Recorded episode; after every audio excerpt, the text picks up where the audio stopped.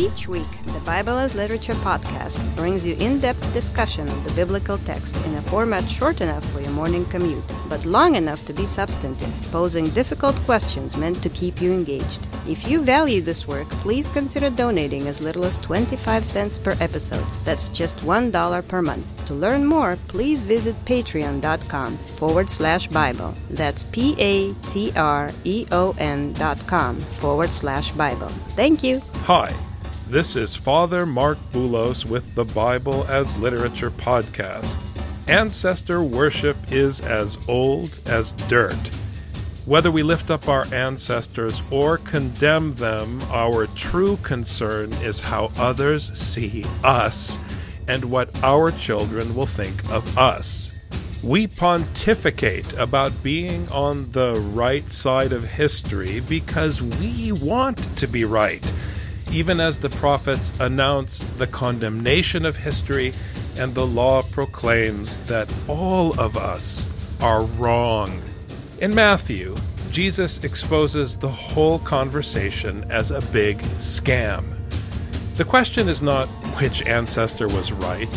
On the contrary, the point is that all humans are unrighteous and no better than those who went before us. Richard and I discuss the Gospel of Matthew, chapter 23, verses 29 to 32. You're listening to the Bible as literature.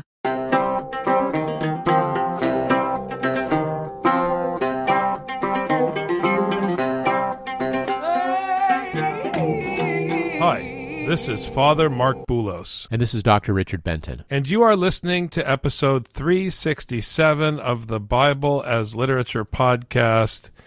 Again and again, human beings systematically establish credibility by pointing to the past. Even the Americans, who in their culture claim not to care about the past, and as we've said on this podcast, even systematically erase the past in order to hide from the truth of what they are. That's why they censored Mark Twain's book, because they don't want to admit that racism is a part of our history, and that's why we're in trouble now with white supremacy. It's real. I just had an experience at a community meeting last night online that was just horrible, and I'm not going to repeat what I heard or what was said. I felt so bad for the young woman hosting the call, she had to end it abruptly. But it's a reminder that our fathers are with us. And unlike all teachings on the earth, Richard, Scripture tells us that our fathers are wicked, and we are more wicked than they were.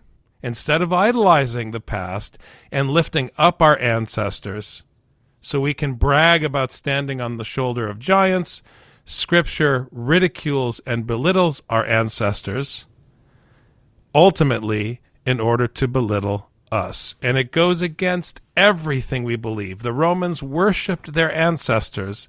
This is disallowed by the Gospel of Matthew. Yeah, this is such a difficult thing for an American, myself as American, I'm fully inculcated with American values. And I know that a part of me always is like, my job is to do better than the last generation.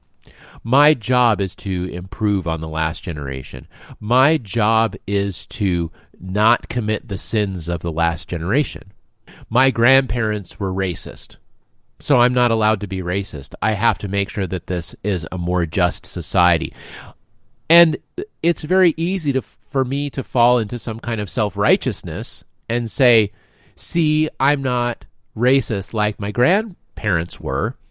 Therefore, I'm better than them. I would not say the things that my grandmother would say. My grandmother would openly admit that she was racist against black people and that this was a problem. But me, no way. I'm not going to say I'm racist against black people. It's very natural for me to say that I would not have been for slavery had I lived in the South in the early 19th century. I would not have been for the wars against the Native Americans in the middle of the 19th century and the end of the 19th century. I would not have been against immigrants in the early 20th century it's so easy for me to say that because as an American, I want to see that there is always moral progress, and I am inevitably a product of the inevitable moral progress. But the thing is, once I think that it's inevitable moral progress, I have no duty, I have no job to do. Just by virtue of being born after them, somehow I'm better than them. And it's not fair. It doesn't make sense. And like you said, Father, there's nothing good or bad about my forefathers, my ancestors. And Scripture reminds me that as glorious as you might want to make them, they're not as good as you think. And by the way, like you said, Father, your generation doesn't live up to them even. Father Paul always talks about Lebanon in his youth when he was teaching in the Orthodox youth movement as a preteen and then a teenager. He talks about the prominence of women in teaching roles in the church in Lebanon. But you can't talk about that moment in time as part of a progression because it's not clear that there's a progression. There was a situation in a particular moment, in a particular setting, where there was an opportunity that made it possible for women to speak with authority in the church in Lebanon. Is that the case now? Hard to say. Is there really progress? Now, what we do in this country is we start to try to decide which father is wicked and which father is righteous because we still want to have a romantic past. We judge the fathers we think are wrong and we ridicule them and talk about how we've progressed beyond them, and then we make idols out of other fathers. And that's really the heart of the matter. We talk about lineage in order to establish authority to judge and in order to set ourselves apart from others. It's the same old game. But in Psalm 78, we learn very clearly that our fathers were wicked, and we have not learned from their wickedness. Just listen to these verses, Richard, before we jump into the woes in verse 29. So he brought them to his holy land, to this hill country which his right hand had gained. He also drove out the nations from them, and apportioned them as an inheritance by measurement, and had the tribes of Israel dwell in their tents. Yet they tempted and rebelled against the Most High God, and did not keep his testimonies, but turned back and acted treacherously like their fathers. This is the theme of the psalm. This is towards the end of the psalm. We've heard many examples of how they acted treacherously like their fathers, with ingratitude toward the Lord for all that he had done for them, and disobedience toward his law. And they turned to idolatry. And that's what we've been saying all along that the wickedness of the Pharisees and our desire to follow the Pharisee instead of his teaching leads us down a path towards idolatry. And it's no coincidence, Richard, that the Romans worshipped their ancestors just like everybody else. So, why does God get so upset with idols? You know, a lot of times in the history of religion, idolatry has been about a statue, a thing. But that's not really the problem that I see in Scripture. It's that I created a thing that I worship. And why is that thing worthy of worship? because I made it. And you have this feedback loop of righteousness. I'm righteous because I worship the right idol, and it's the right idol because I said it's the right idol. Why is it beautiful? Because I said it's beautiful. I made it beautiful. And by worshiping something so beautiful, that means that I'm beautiful. This is the loop. And this is the problem that we get into. Rick Steves wrote a book called Travel as a Political Act. And Rick Steves is a public TV travel guide and things like that. He's a little corny, but I like him. But he says travel is a political act because you actually have to see what's happening in other countries so you can get out of that feedback loop. And for Rick Steves, getting out of that feedback loop is a political act. And I'm going to even raise it one more level, which is getting out of the feedback loop between you and your idol is a religious act and going someplace where your idols have no effect, where you are out of the loop, makes you more wise and makes you more open minded and, God willing, more open to hearing these words of Scripture. Woe to you, scribes and Pharisees, hypocrites! For you build the tombs of the prophets and adorn the monuments of the righteous, and say, If we had been living in the days of our fathers, we would not have been partners with them in shedding the blood of the prophets. Whenever people debate whether to idolize an historical figure or demonize an historical figure, they have this silly discussion about context. Now, what's interesting when they talk this way, they are correct to say that you can't judge someone in the past because they had different information than you have. There is truth to that, and you don't understand their historical context. It's a valid comment, but it also smacks, once again, of self justification. Whether you are criticizing an ancestor or defending an ancestor or a forefather or a figurative father, as we speak of the American forefathers, your reference is yourself, and your reference is your construct of your imaginary father or mother. It's not about gender. And this whole passage is about not following the teacher. Yet, you're trying to make something of or discredit, but specifically here, come to terms with making something of an ancestor while overlooking their sins.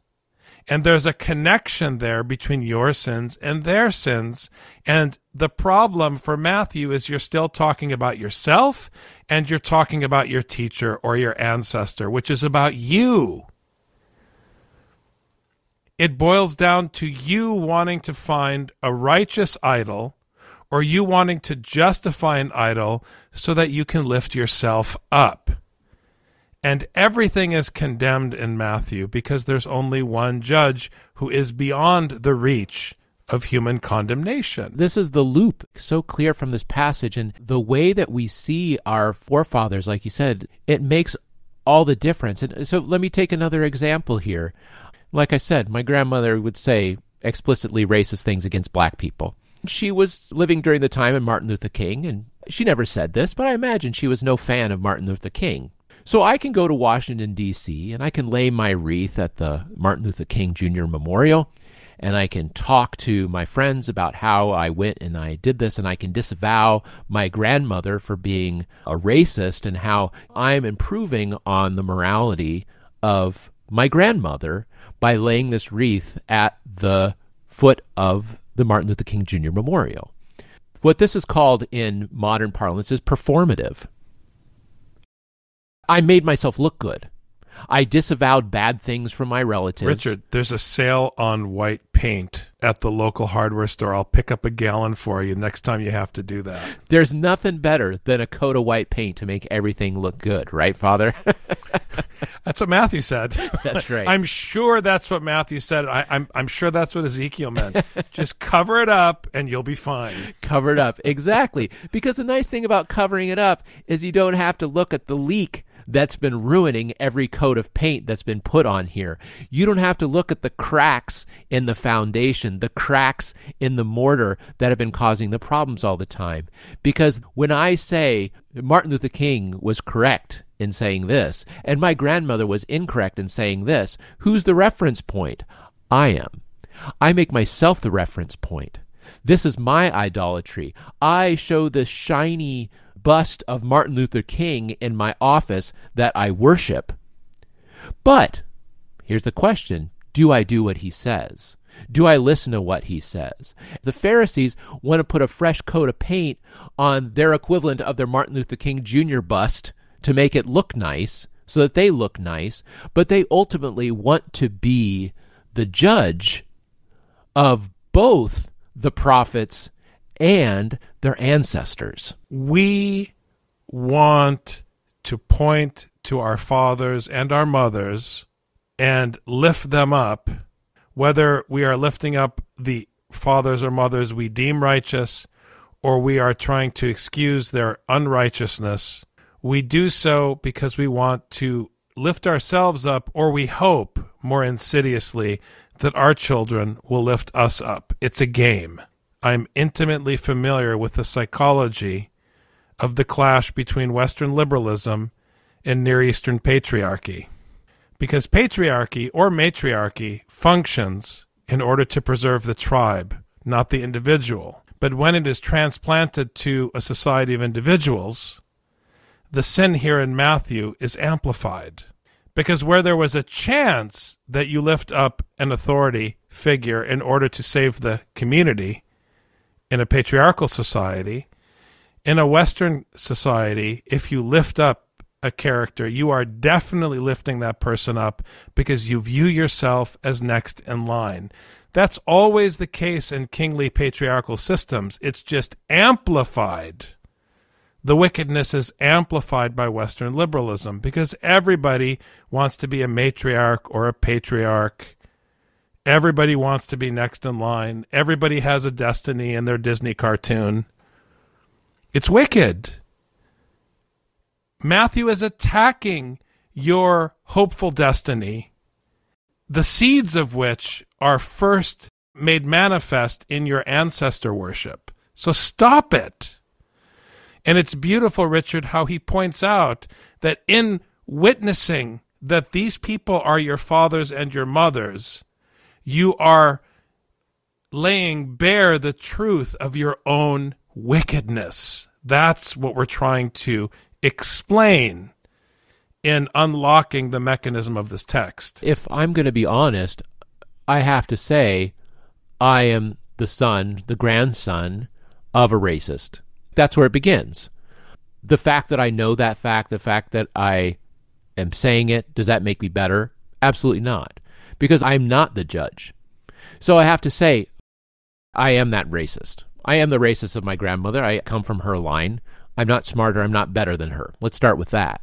I can't condemn my grandmother on the basis that she didn't adorn the sepulchre of the righteous Martin Luther King. I can't say that because that's not something that does anything for anybody. What I can say is she didn't follow the teaching that Martin Luther King put forth. But that's not enough. Because really, the question is Am I following the teaching of Martin Luther King? If I'm not, then I'm condemned by that. I'm not saying that Martin Luther King is the gospel. I'm condemned by whoever would say that that's righteous. And if I do do it, then I am righteous. I'm doing the righteous act. Now let's take this back to Scripture. I have a lot of conversation with Christians who don't understand the relationship to Israel. If I am following this book, I am hoping to be a son of Israel. As a son of Israel, I fall in line with all the sins of Israel. I am no better than my forefather Jacob if I'm in this tent of the sons of Israel. The hope that comes to Israel can be my hope as well, but I am one of the sons of Israel. I am one of the sons that killed the prophets, just like my fathers, and that continue to do so. And so my only hope for righteousness is that I follow the teaching of the one who is the judge of the righteous and the unrighteous. So you testify against yourselves that you are sons of those who murdered the prophets.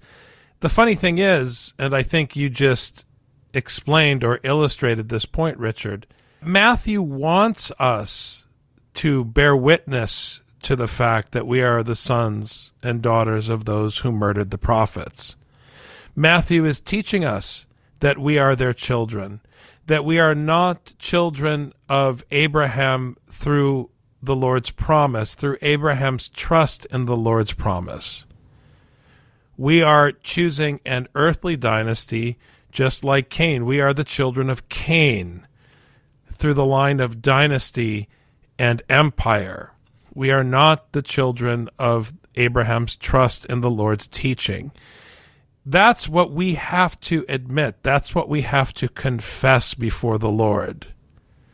So this isn't about smashing your ancestors or lifting up your ancestors. It's about the breadcrumbs on the paten in the liturgy. When you put the crumbs for the dead, the particles for the dead, and for those who aren't Eastern Orthodox, when we prepare for the service, we put particles of bread next to the lamb on the paten for the living and the dead. Now, we do this because God has dominion over both the living and the dead. He is the universal judge. But the implication of that teaching is that we are no better or no worse than our ancestors, and we are no better or no worse than those who come after us. We are all lumped in together under the Lord's judgment. And it's ominous for me as a priest because I'm about to carry that lamb to crucifixion. So the judgment is very serious, Rich. Matthew is being faithful to his teaching that there is one judge. So why are you looking back to your ancestors and evaluating? This is my critique of popular psychology, not the science of psychology, Rich, but the popularization of gossiping about all the reasons why other people have created your problems.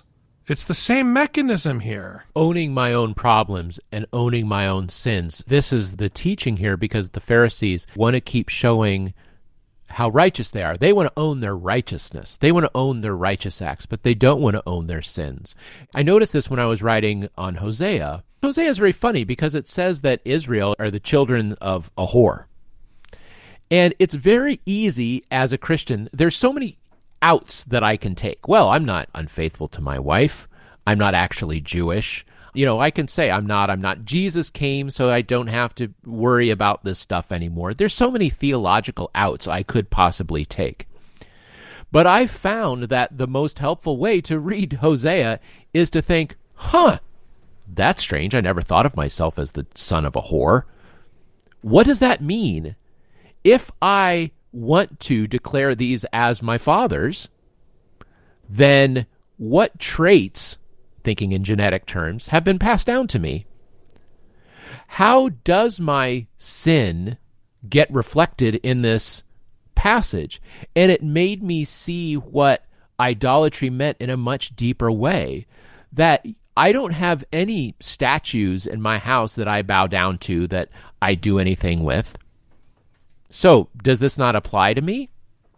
I can't assume it doesn't apply to me. I have to assume that it does apply to me. So then I take that and I say, okay, well, what does it mean to worship idols? Well, he actually says it's like when you start believing in your own actions and in your own will and in your own strength and in your own abilities, that you start to trust in yourself and you forget to trust in the Lord. And I thought, ah, okay, I can that I can see. I can see when I'm trusting in myself. I can see when I'm trusting in myself when I get upset that I don't get as big a bonus at work as I was hoping. I can see that I'm trusting in myself when I get upset that I can't get as much work done in a day, or I can't write when I feel like, or I can't listen to a thing because, you know, I've got pink eye and I'm looking at a screen that's making my eyes burn. And I can get upset about that. But this is me wanting to control things. This is ultimately my idolatry. Then I say, no, I turn to the Lord again and I say, let us give thanks to the Lord for he is good, for his mercy endureth forever. And then I go back to the psalm. And it's the teaching that pulls me out of my sin. That is the sin of my ancestors. And the only thing that can save me is those words given to me by God by no value of mine, no virtue of mine, no righteousness of mine. Let us give thanks to the Lord, for he is good, for his mercy endureth forever. Therein lies the genius of the Bible.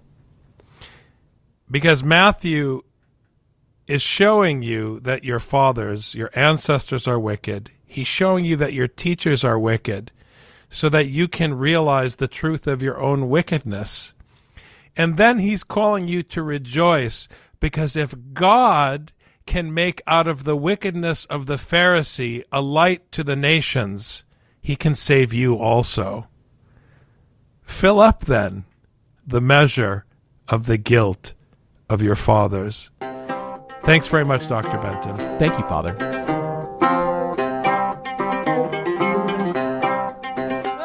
You've just heard the Bible as literature. Thanks for listening. The Bible as Literature is a production of the Ephesus School Network.